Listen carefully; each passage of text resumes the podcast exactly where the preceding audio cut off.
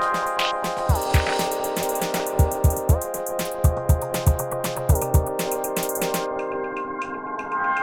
Dobrý den, vážení posluchači, posloucháte další díl našeho podcastu. Dnes jsme se přijeli podívat do Vizovic a povídat si budeme s kastelánkou zámku Janou Pluhařovou. Ahoj Jano. Ahoj Tomáši. Ty jsi Jano na zámku už 25 let, od roku 1996. Šest. Já jsem ale nastoupila jako sice s cílem převzít tu zprávu, ale prvního půl roku jsem to byla jako uklízečka, a přebírala jsem mobiliář. To byl teda zážitek, na který nikdy nezapomenu. Dělat tu klízečku v promrzlém památkovém objektu není opravdu žádná slast, takže jsem ráda, že mě nakonec nechali dělat tu kastelánskou práci a, a nezůstala jsem odsouzená ke klečení na parketách v pěti stupních Celzia. Jsi zmínila promrzlém zámku, jak vlastně vypadal zámek v 90. letech? Tady tehdy byla jenom jedna prohlídková trasa, Provázelo se pouze reprezentativní patro a kaple byla taková stranou, jenom když si návštěvník řekl, že chce vidět kapli, tak jako viděl. Ale jinak byl zámek plný depozitářů, který bylo spoustu nábytku, předmětů a byly i tak z mého, z mého pohledu velmi zvláštně jako rozstříděné že a uložené, takže jsem si říkala, že je vlastně strašná škoda, že to tak se vlastně naskládalo. Při první příležitosti jsme začali vlastně uvažovat o rozšíření a využití těch halt sbírkových předmětů, ale Předcházela tomu jedna zásadní věc. Já když jsem nastoupila po pár měsících, se nám propadl strop ve druhém patře v místě, kde stála knihovna historická, ale ukázalo se bohužel, že vlastně se propadl, protože na půdě je houba, že tam je rozjetá koniofora a že teda budeme muset vlastně udělat průzkum a nastala obrovská akce, jako když se prostě dostane do baráku dřevomorka a ukáže, co umí, tak ta koniofora je vlastně hodně podobná. První akce, která mě tady potrefila, tak byla kompletní rekonstrukce stropu ve druhém patře. Takže ty, ty startovací tři roky se odehrávaly v duchu neskutečných stavebních prací, protože se skutečně měnilo 60% stropů v tom druhém patře, že byly díry do, do, do krovu a my jsme museli že, to patro kompletně jako vystěhovat a, a kam, že, když se prostě provází v prvním patře, zavřít jsme to nechtěli, vydělávat jsme potřebovali. Takže jsem měla takovou jako zásadní prostě startovací průpravu. No ale vyprávím to hlavně proto, že když potom se tahle akce končila a firma, která to tehdy prováděla, tak museli uvést to druhé patro do jako původního stavu, tak bylo najednou ve druhém patře čisto, vymalováno, opraveno a byl takový jako úžasný moment, kdy jsem říkala, tak teď, kdy jindy, tady uděláme tu druhou trasu. Tak díky tomu jsme vlastně osvobodili depozitáře od spousty nábytku, Udělali jsme tehdy velmi na koleně, protože jsme na to neměli žádné finanční prostředky, tak jsme udělali prohlídkový okruh, který se eh, věnoval rodinnému životu eh, od druhé poloviny 19. století do první poloviny 20. století a už to tak vlastně zůstalo. No, takže teď v tuto chvíli je ten zámek přístupný z 98% pro lidi. Říká se, když člověk nastoupí na svou pozici, tak to trvá většinou rok až dva než pochopí vůbec, co jeho práce obnáší. Jak dlouho trvalo, než si pochopila, co kastelánství obnáší. No, někdy mám pocit, že jsem to nepochopila do teďka. Eh, je to, ta práce se hrozně změnila.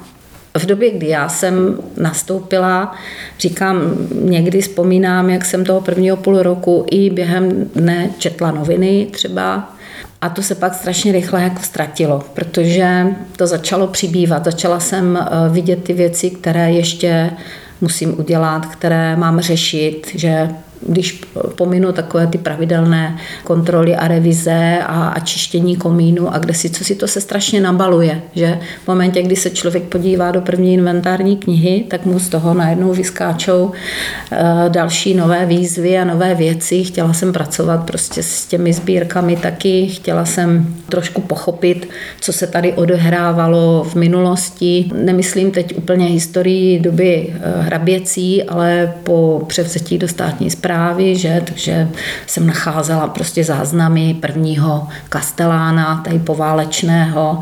Mm, takže eh, z toho najednou začaly vylézat nové a nové témata, kterým jsem se chtěla věnovat a úplně jsem si ten život vlastně zasekala tady tím. Protože se během té doby změnila ta práce v tom, že nastoupila výpočetní technika, tak to, že dřív jsem vlastně hodně pracovala v interiérech se sbírkami, že jsem si třeba v knížkách hledala tak, tak najednou prostě přišly počítače a ta práce se přesunula opravdu k tomu stolu, na tu židli a teď se začaly že jo, psát první seznamy, se začaly první programy, do kterých se začaly vkládat ty sbírky, že to prostě zapilo strašně času. Jo, a najednou přestal být takový ten kontakt opravdu s tím objektem, takový ten těsný, jako byl ze začátku. Tak to mi třeba dneska strašně chybí to musím říct. Ale vplout do té kastelánské práce, já si myslím, že rok, dva je málo. Aby člověk opravdu pochopil, jak ten jeho objekt funguje, jaké jsou jeho potřeby, jak se chová v různých ročních obdobích. Na to je potřeba opravdu více času. Proměňovalo za těch 25 let a dokážeš říct, jak se proměnili návštěvníci? Dneska eh, spíš eh, se potýkáme s tím, že mají návštěvníci někdy pocit, že když zaplatí vstupné, takže můžou cokoliv. Jo, já jsem to dřív tolik nevnímala. Měla jsem pocit, že eh, dřív jdou do té památky s takovým větším respektem. Samozřejmě lidi, kteří si sedají na historický nábytek, neubylo ani nepřibylo. Jako ti byli, jsou a budou. Dneska spíš máme problém s rodiči, kteří si přivedou malé děti, a jak to říct, abych, abych se nikoho nedotkla, je to těžký, ale oni, to, to dřív opravdu nebývalo, aby se s malými dětmi chodilo do zámku nebo do hradu na ty dlouhé prohlídky. To prostě nepamatuju, ale dneska často musíme vysvětlovat rodičům, že když vezmou malé dítě na prohlídku, tak tím velmi zkomplikují život ostatním lidem v té skupině. Teď jsme měli eh, taky zase případ, kdy byly, byly malé děti na prohlídce a to menší dítě to prostě proplakalo, prokřičelo a ti ostatní návštěvníci si taky zaplatili, že? a chtějí mít tu prohlídku. A jednou se nám dokonce stalo, na konci takové, takhle komplikované prohlídky, že ostatní návštěvníci řekli průvodkyni, že chtějí vrátit vstupné, protože z toho nic neměli. Takže taková jakási bezohlednost těch rodičů. Jo, já chápu, že, že chtějí si to užít, ten zámek, ale můžou se vystřídat dětí, že můžou jim dát jiný program, můžou s nimi jít prostě do parku jeden, druhý, jo. Ale je to, je to, tohle vidím jako velkou změnu. Je to, je to chování takové jako sobecké. Pozitivní pohled mám taky, protože my máme velmi rádi skupiny seniorů, protože oni jsou skutečně velmi vděční, zajímají se, ocení, když vidí uklizený interiér, ocení květinovou výzdobu, ale nejenom oni, ale je e, pozitivní v tom, dneska posun e, vidím v tom, že když už se těm návštěvníkům to hodně líbí nebo mají z toho dobrý pocit, že už nemají zábranu, aby šli a řekli to. Nebo, nebo i napíšou mail. Toho si velice vážím, že si někdo udělá čas a ocení prostě, nebo předá ten svůj dojem eh, takovou jako pěknou cestou. Když jsi hovořila o těch prohlídkách, kde malí návštěvníci eh, ruší, já si to pamatuju jako z vlastní zkušenosti, tak mi to vlastně nikdy nebylo příjemné a nikdy jsem nechápal, že rodiče jako opravdu jako malých dětí, které, kdy ty děti vlastně nemohou pochopit ty historické souvislosti jako nedokáží úplně jako vnímat eh, podstatu těch věcí, které, které vidí. Vím, že některé objekty pod zprávou Národního památkového ústavu tak na to reagují speciálními dětskými prohlídkami nebo rodinnými prohlídkami a jako rozlišují mezi jako dlouhými prohlídkami, které už jsou vedeny pro, řekněme, pro dospělejší. Máte taky nějakým způsobem ty prohlídky rozdělené? Reagujete na, na tuto problematiku? My nemáme speciální prohlídky pro malé děti jako takto, že, že bychom jim vytvářeli zkrácenou trasu, ale jsme připraveni na smíšenou prohlídku, kde jsou menší děti, ale ne úplně takto malé, ale menší děti, které už třeba jsou schopné mm, psát nebo jim pomáhají rodiče, že máme pro ně takové hrozně jednoduché pracovní listy s obrázky a oni uh, mají možnost, když jdou tu prohlídku, tak hledat ty předměty, které tam vidí na těch obrázcích a vlastně, když i trochu poslouchají ten výklad, tak tam uh, zachytí, jak se to jmenuje a napíšou to k tomu, jo, nebo jim to rodiče napíšou. Tak to je taková pomůcka. Ale jinak eh, samozřejmě, když eh, víme, že nám přijde skupina dětí, tak máme úžasné eh, průvodce, kteří jsou schopní jim jednak udělat tu prohlídku kratší, ale přizpůsobit ten výklad. To jako velmi běžně děláme. Kolegyně dává různé testy dětem a, a tady na konci slyšíme, jak oni prostě nadšeně s ní diskutují o tom, co viděli. Takže to se snažíme určitě přizpůsobit a máme jeden takový edukační program do zahrady. No, to vlastně provádí kolegyně. A děláme jednou za rok vyloženě speciální kostýmované prohlídky pro děti. V loni jsme dokonce udělali i speciální dušičkovou prohlídku pro děti. Takže myslíme na ně, snažíme se opravdu vysvětlovat těm rodičům, že to není úplně ideální, když berou vlastně děti na běžné prohlídky s dospělákama, protože ten výklad se nedá v té skupině smíšené přizpůsobit všem. Bavíme se teď o, o, o dětech. Jakou máte zkušenost se spoluprací eh, s místními školami? Chodí pravidelně na zámek? Spolupracujeme s místní školou nebo se školami ne přímo jako v prohlídkách, ale při našich akcích, eh, teda eh, nejčastěji v rámci vánočních výstav nebo různých výstav. A třeba v loni jsme měli úžasnou spolupráci, protože jsme měli i výročí eh, výstav Betlému v Kapli, tak eh, jsme oslovili základku a děti druhých a třetích tříd vyráběli betlémy. A každý ten betlém byl úplně z jiného materiálu, úplně jinak eh, pojatý a vlastně byla to ta hlavní výstava v zámecké kapli. Byly teda fantastické ty betlémy. A zase, aby jsme se jim nějak revančovali, protože do toho dali šíleně práce, tak jsme jim teď dělali speciální prohlídku na jejich přání těm třídám, které se zapojili.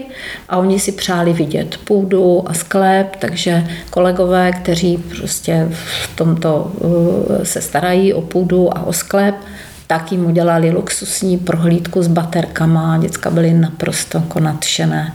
Ale i v minulosti jsme spolupracovali, jsme měli výstavu Dárek pro Ježíška, taky děcka ze školy vyráběli, co by oni dali Ježíškovi aby jenom nebrali, ale i dávali, nebo keramiku nám dělali. Takže ta spolupráce se školou je dlouhodobá. Já tomu nesmírně fandím, protože pro ně to je atraktivní, že dělají něco na zámek, pak se jdou i podívat, vezmou mamku, taťku, babičku, dědečka. Je to pro ně taková jako osobní hrdost, pícha, že teda oni mohli něčím vlastně doplnit ten zámek. To je vlastně doba, kdy ten zámek žije plně naplno. Jaká byla doba předešlých dvou let, doba covidová? Díky době covidové se nám podařilo dotáhnout starší dluhy, protože ono to zimní období není moc dlouhé a navíc, jak je v tom zámku velice chladno, tak třeba věnovat se v zimním období depozitářům, to je prostě o zdraví. Takže nakonec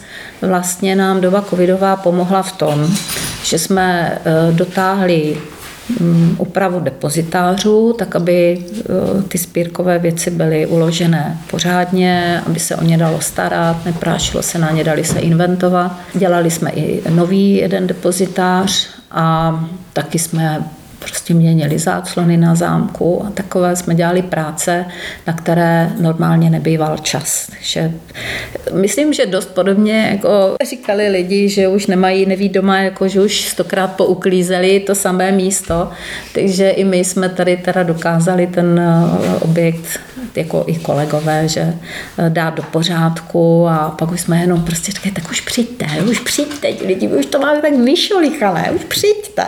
A oni pak teda přišli. Zámek je otevřen od začátku dubna. Co máte nového připravené pro návštěvníky? Já jsem měla takový cíl eh, zbavit Vizovický zámek v interiérech z vozových věcí. A to se nám tak postupně jako podařilo udělat, protože tady v depozitářích čekali na svoji příležitost kmenové věci, ale každý to zná, že v momentě, kdy prostě chceš vyměnit jeden kus nábytku za druhý, tak už ti k tomu třeba nepasuje nevím, závěs, obraz, koberec, jo, takže tady ten proces eh, je poměrně komplikovaný, vyžaduje složitou přípravu a tak, ale mm, eh, za mě, já v tuto chvíli jsem tento proces ukončila a jenom vlastně se snažím spíš teď věnovat restaurování věcí, pokud to jenom trošku je možné. Z těch věcí, které teď jsou v objektu vidět nově a nebyly tam, tak jsou třeba obrazy po restaurování. Chystáme další restaurování kachlových kamen, které se nám teď trošku zadrhlo. Už máme dva obrazy eh, vybavené, které další pojedou vlastně do restaurátorského ateliéru. Takže spíš eh, směrujeme teď návštěvníky k tomu, že jim při té prohlídce povídáme o těch Eh, předmětech, které prošly tím restaurátorským procesem. Upozorňujeme, pokud tam byly nějaké eh, nestandardní věci, že to bylo komplikované, pro ně je to jako velmi zajímavá informace, ke které se normálně nedostanou. Takže aktualizujeme ten průvodcovský výklad právě podle toho, co se nám podařilo vlastně takto udělat. Vizovický zámek kromě expozic a návštěvnických okruhů tak eh, žije i řekněme, doplňkovými kulturními akcemi. Jaké připravujete na letošní rok? My se neskutečně těšíme na dětské kostýmované prohlídky. Budeme sice reprizovat předcovidové které jsou s písničkama, jmenují se Jak nenatočit pohádku a připravujeme vlastně takovou vylepšenou reprízu, tak ty nás čekají 12. června, ale předtím ještě bychom měli jeden den nabídnout návštěvníkům možnost, aby během návštěvy zámku potkávali, potkávali personál jako za starých časů, protože tím navážeme trošku na uh, tematické prohlídky, které jsme dlouho dělali, panská služba Žádný med. A když se tady budou pohybovat, budou procházet zámkem, tak budou potkávat prostě mm, sloužící, kteří budou ale dělat svoji běžnou práci, tak jak ji dělají tady teďko, tak ji budou dělat akorát, že v dobovém oblečení. Potom nás čeká piknikový den, který se teda velmi ujal, kdy tady k zámku nastěhujeme všechny možné venkovní hry, včetně stolních her a prostě máme tady takové občerstvení taky a lidi přijdou a počí si třeba petánk nebo si počí, hážou kroužky děcka, balonky nebo kup se učí hrát.